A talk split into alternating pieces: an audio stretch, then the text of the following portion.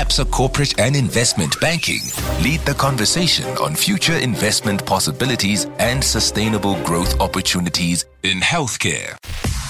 Because we were facing a public health emergency here, the different regulators followed these rolling submissions. So you submitted data as it became available. That data got priority evaluation and review, and that's how we were able to register these products as quickly as we did. But all the requirements that are usually needed to be met was followed in this instance as well.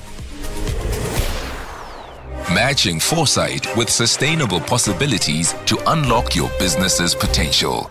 ABSA Insights, hosted by Bruce Whitfield. Brought to you by ABSA Corporate and Investment Banking. Welcome to ABSA Insights. I'm Bruce Whitfield, and joining us today is Stavros Nicolaou. Now, Stavros, amongst his many titles, has been at the forefront of businesses' battle against COVID 19 and trying to encourage as many people to get vaccinated as possible. His day job is with Aspen Pharmacare, where he is a senior executive responsible for strategic trade development. Stavros, we look at vaccine hesitancy, we look at vaccine complacency, and we look at some terrifyingly low levels of vaccine application in South Africa. Have you managed to work out what is at the core of the problem? Bruce, firstly, I think it's probably best that I preface my response with the following. There are three elements that you've got to get right to, successfully vaccinate the population. Firstly, you've got to have supply of product. And I'm really pleased to tell you that the product is rolling off the Aspen production lines. So we no longer have a supply problem in the country. In fact, we've got an oversupply. The second aspect is do you have sufficient capacity at a healthcare systems level to administer the vaccine? And, and again, the private and the public sectors have invested significantly in building this capacity, and we have an overcapacity situation. Then the last and final element is do you have demand or uptake from the population and or the public to take these vaccines? And this is where we're struggling as a country at the moment, which is what you've just pointed out. Now, there are four categories of people that have not been vaccinated thus far. And uh, just to remind everyone of what the latest numbers look like, we've administered, by my estimate, around 19 million doses of vaccine. And we're required to vaccinate 28 million of our population in South Africa by the end of December. Now, why 28 million? That represents 70% of the adult population, which is where we are going to get to some time type of what we call epidemiological containment. So we're no longer chasing what we previously referred to as herd immunity. We are now targeting what we are calling a containment strategy. A containment strategy means that you do break the chain of transmission to an extent and that you prevent these roller coaster lockdowns that we've been experiencing. And that gives you the best bet as a country to getting the balance between saving lives in the one hand and livelihoods in the other. So that's what the target is 28 million. We've administered roughly uh, 19 million doses. That doesn't mean we've got 19 million people vaccinated. That is the point, isn't it? And that's what's quite confusing for a lot of people because your J&J dose is a single dose application. Other doses require two and possibly will require booster shots at some point in the future. That's quite right, Bruce. So if I take how many J&J single dose vaccines have been administered and how many Pfizer single doses have been administered, we would have by the end of the numbers, the 18 million, by the end of that, we would have only vaccinated 14 million people.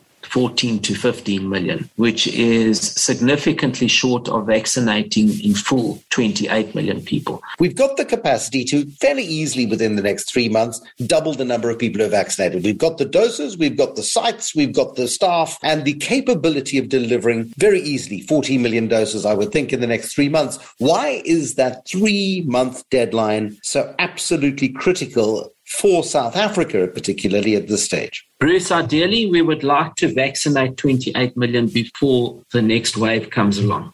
Now, no one can predict when the next wave comes along, and if they if they do, they're not being truthful. What we do know is we will have a fourth wave. Now, we can either have a fourth wave that is muted or a fourth wave that is exacerbated, right? The difference between the two is going to depend on how many people we vaccinate against the target of 28 million.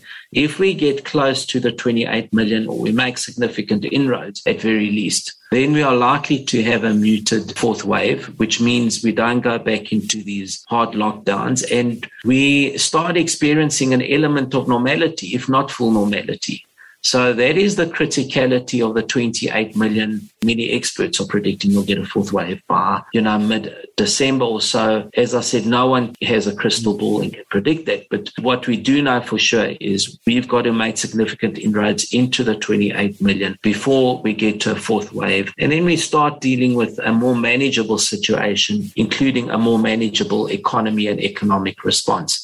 The reason here for this timeline that you're setting, this three month deadline, is it because South Africa is particularly more vulnerable? Um, certainly, the third wave proved to be a lot more deadly than many uh, experts had forecast before it hit. Are we, for some reason, more vulnerable than perhaps many other places on Earth? Bruce, indeed we are. And part of our vulnerability relates to our own epidemiological makeup as a country. Now, what do I mean by that exactly? I think it's well known and well recorded that South Africa has the highest HIV population per capita and in numbers, any country in the world. So, to put that in perspective, we represent about 0.5% of the world's population, but yet we harbor 18%, 18% of the world's HIV infection rate. So, there's a significant disproportionality there. Put in numbers, they're close close on 9 million HIV infected people in South Africa. And being HIV infected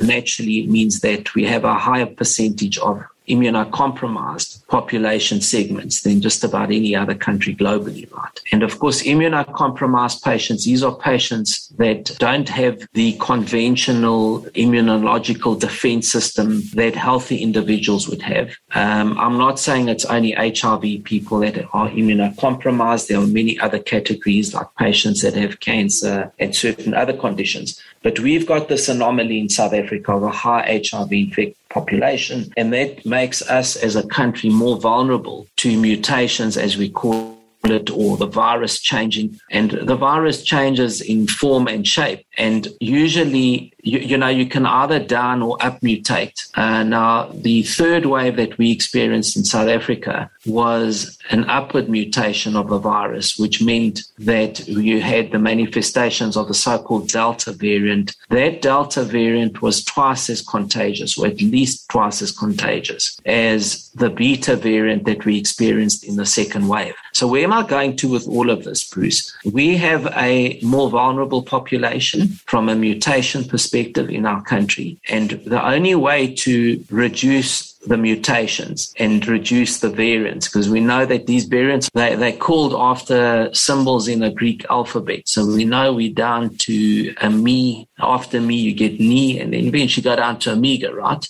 we don't want to get there. We want to make sure that the chain of transmission is broken. And the best way to do that is through vaccinations. And if we break that chain of transmission, you have a lower likelihood of these contagious variants manifesting and causing havoc as we saw in the third wave. It's ironic, I suppose, that we understand the lessons of South Africa's failure to deal with HIV very, very clearly. And we're living with the consequences of that policy failing to this very day. And it makes us more vulnerable as a result to COVID 19. Yet South Africa's population is massively vaccination hesitant, resistant, agnostic, uh, ambiguous, whatever you know, explanation you want to use. Some people who I might have thought under some circumstances were pretty bright, pretty intelligent, pretty capable people. Even they are confused or deliberately so, either deliberately or simply uh, out of sheer ignorance, confused about the efficacy and the usefulness of vaccines. How do we break the psychological barrier of vaccines, Stavros, because that surely is what we've got to achieve, you know, not in the next three months, but in the next month to get people through in the next three months. Bruce, you are 100% correct in that um, there are actually four categories of people that have not been vaccinated. By far, the most predominant, we think, in our country is the so called vaccine apathetic group. So these are people that are, they, they're kind of sitting on the fence and saying, well, if a vaccine comes along, I'll take it. So it's almost like you've got to take the vaccine to the people. So they're not necessarily vaccine hesitant. They're just apathetic to the situation. You've got a second group, which is your vaccine hesitant. These are people that have received information and are also sitting on the fence, but for a different reason. Their reason is that they either don't believe they're required to take a vaccine or they think they can get by without taking a vaccine. Some believe that it's unsafe to take a vaccine. And then you've got two other categories. You've got your anti vaxxers who are very difficult to convince, and they might be anti vaxxers for religious reasons or conspiracy theories or the likes thereof. And then you've got a very small group that are people where the vaccine is on medical grounds contraindicated. And, and those are the only group that should really uh, not be taking a vaccine, to be honest. They might have a hypersensitivity to one of the constituents of the vaccine. The latter group are very small. They're not going to make a difference. But the other three groups are the ones that we need to address. Now, the biggest group, as I was saying earlier, is those that are vaccine apathetic. Now, how do we deal with the vaccine apathetic group? We've got to continue providing information into the public domain. We've got to have a more targeted approach than we've had at present. This means going through uh, community approaches, getting key opinion opinion leaders, people that those individuals relate to, whether it's a, a religious leader, a sporting hero, a corporate business leader that they relate to, and the likes thereof. The vaccine hesitant group, I suppose, can be persuaded eventually with sufficient information. And I'm going to handle one or two of the key misrepresentations, as we call them out there. So the first one is that these vaccines are unsafe. Okay, now vaccines have been in existence for over two centuries. In fact, the first vaccine was administered in 1791. That's how far back it goes. So billions of doses of vaccines have been administered over many decades and centuries, and they are in fact amongst the safest pharmaceuticals that one can use. In the COVID landscape, we've administered over 6 billion doses globally of COVID vaccines, and the mortality rates or the severe side effect profile of these is almost negligible. It's non existent virtually.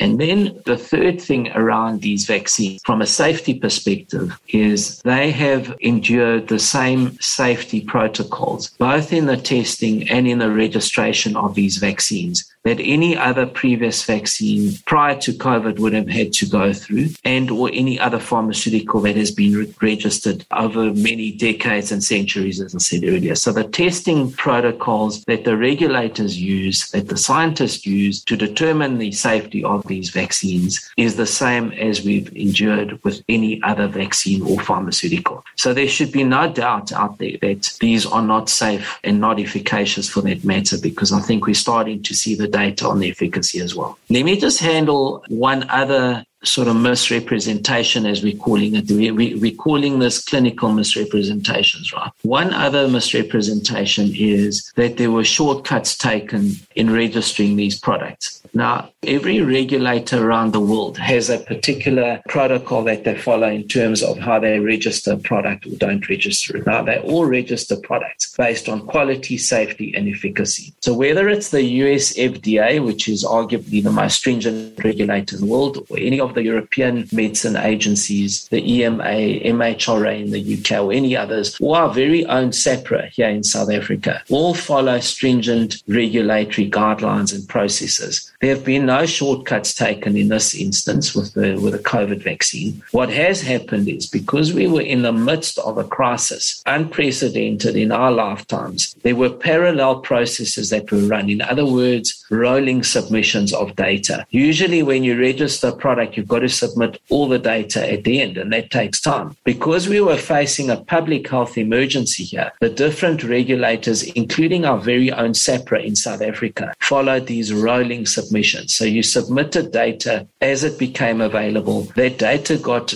priority evaluation and review, and that's how we were able to register these products as quickly as we did. But all the requirements that are usually needed to be met by any pharmaceutical company registering a vaccine or a medicine was followed in this instance as well. So these are safe and effective products and are being proven to be so with the billions of doses that have been administered thus far. Still to come in this ABSA Insights podcast. Of course, gentle persuasion is the best way to get people to do anything in life. But I think there's a limit to persuasion as well in the interest of public good. ABSA Insights. Stavros, you and I can talk to each other until we are blue in the face because we are of a similar mindset toward vaccines and their efficacy and the importance of vaccines. How then do we break through the barriers that exist that you and I might regard as illogical, that people who are to harbor an alternative belief think our perspective is wholly illogical. How do we break through? How do we get through to get the level of vaccine required to protect us and to allow us to recover and grow in the future? So, Bruce, when you've presented all the facts and people have looked at it logically and you've done away with the fake news, because I think a, lo- a lot of the vaccine hesitancy is coming from fake news, right? And, you know, the, the sad reality of the world we live in is you can have 50,000 followers on a chat group or on Instagram or whatever the case might be. And your message might resonate more than a Nobel science laureate who's only got 500 people on, on his or her chat group, right? So, very often, inaccurate information or misrepresentations, as I said earlier, are being posted on these groups. So we'll carry on putting out the facts. But you're quite right, that's not going to change everyone's opinion. There's a there's a human behavioral element here as well. So now, Bruce, let me get slightly controversial. Of course, gentle persuasion is the best way to get people to do anything in life. But I think there's a limit to persuasion as well in the interest of public good. And that's why the conversation that's taking place publicly around a mandatory vaccine I think we need to start examining that a lot more closely. So, for example, I had a meeting with the French ambassador last week, uh, and uh, he was saying to me that when France went mandatory, the vaccination rate doubled. Okay, so now we're going to get into a controversial discussion around, well, you know, I've got rights and privileges as an individual, which quite correctly individuals do. However, the person that works with you in the desk next to you or on the production line across from you or the bank teller that's dealing with the public, that individual who has been vaccinated and done the responsible thing also has rights. And one of the rights they have is for you not to infect them if you're unvaccinated. Now we know for a fact that vaccines reduce the transmission rates. So I think this discussion is going to get to a point where eventually to turn up for work or to have access to a football stadium or to go to campus and get your lectures live as opposed to online. I think the discussion is heading more and more towards that direction which is justifiable because we're only all safe when each of us individually is safe. And I think that we've had too much focus on individual rights up until now. And I think we need to start taking that to the next level to say, well, no problem if you choose not to be vaccinated. But then, you know, you can't be allowed into the soccer stadium, you can't get into lectures unless you fall into that fourth category, Bruce, that I spoke about, which is those people who are on legitimate medical grounds cannot be vaccinated which are really minuscule in the overall scheme of things. So I think there's a strong case here, just in conclusion, to be made around taking the mandatory conversation to the next level. I, I throw back one thing at you in the mandatory conversation in South Africa, and I say e-tolls. That's ended well, hasn't it? Well, I think, you know, I suppose you can relate e-tolls to some degree of safety, right? Because you got better roads, you're less likely to have accidents. Yeah, but people don't want to pay for them. And and that that's the point. I mean, I suppose e-tolls has come without any negative consequence. You don't pay your e-tolls and nobody's been prosecuted for it. And there's been a huge legal pushback against it um, because of the way in which it was rolled out. The problem with making things mandatory in South Africa is any point. I mean, we'll organize a fight by ourselves inside an empty brown paper bag. I mean, it's, and that's the problem with making things mandatory. No, look, you're right, Bruce. And I think ultimately it's social behavior that's going to, you know, a behavior that says, look, you're an outlier here. And maybe I should use the smoking example. It's a bit better than the toll fees, right? We know that when then Minister Dlamini Zuma started introducing these smoking laws, right, there was quite a bit of pushback at the time, you'll remember. Yeah, absolutely. But I think it's generally accepted now. I mean, if someone lit up in a restaurant next to you, that person would be ostracized and kicked out the restaurant. So I think we've got to take it to, to that level and push in that direction where you are seen to be an outlier in the workplace. Of course, your employer, and there is now legal precedent, Discovery got this, we know this. There's a declarator that we're expecting towards the end of the week, this week or early next week. There is legal clarity around the actions that an employer can take. But ultimately, you want to do this because you identified by not vaccinating as an outlier and an outlier that's risking the health, as smokers are, for example, the health of an individual who's not smoking. And I think that's where we need to take it to. So the, the smoking example for me, where you societally shunned, is a better example than the tollgate one. Fair enough. But now, how close are you then at Aspen to making vaccines compulsory at Aspen? I, at results time, I had a conversation on the radio with Stephen Saad, who tap danced around this issue. Uh, lovely man, but good tap dancer, um, and wasn't willing to commit, saying, well, you know, I would have the view, but, you know, my team so, how much closer are you? I mean, you hold up Discovery as a great example. You're in the healthcare sector, you're manufacturers. Would you be willing right now to put your neck on the line to say, yes, we will make it compulsory at Aspen, except for group number four that you refer to, to be vaccinated? Because surely that's leading by example.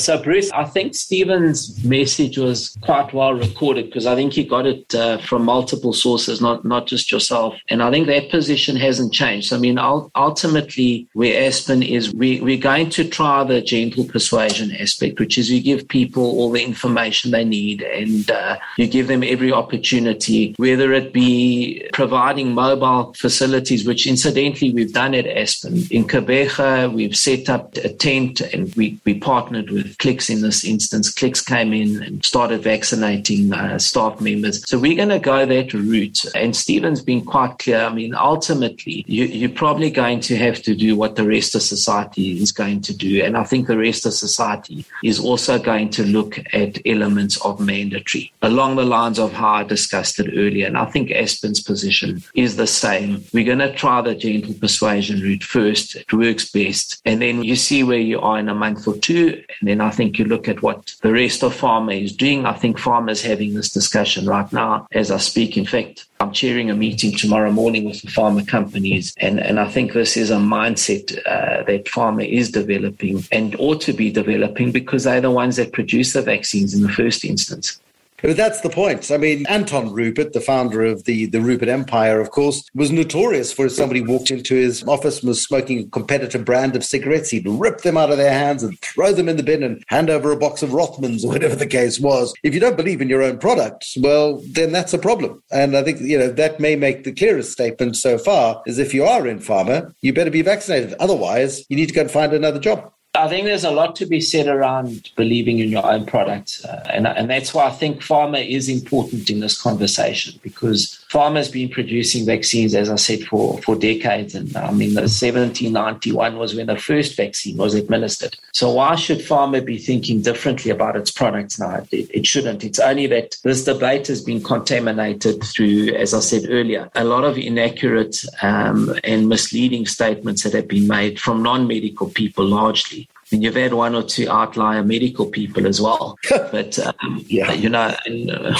that also puzzles me a lot. But we know that we have roughly seven to 800,000 healthcare workers in our country, depending on how you define this, of course, Bruce. But we know through the Sisonke study and post Sisonke that just about every healthcare worker was vaccinated. And we can see the results. I, I was speaking to the Lifecare uh, CEO the other day, a few weeks ago, and he was saying to me, that during the first and second wave, they had 43 deaths. That's doctors and nurses. In the third wave, because the healthcare workers were vaccinated, zero deaths.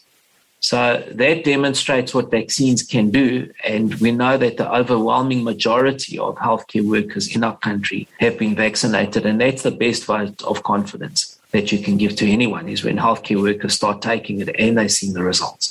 Stavros Nicolaou, thank you very much indeed. Stavros is an executive at Aspen Pharmacare. He's also been at the forefront of leading businesses' battle against COVID 19.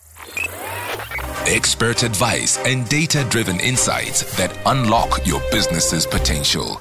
ABSA Insights, matching foresight with sustainable possibilities. Brought to you by ABSA Corporate and Investment Banking. For more, visit absainsights.co.za.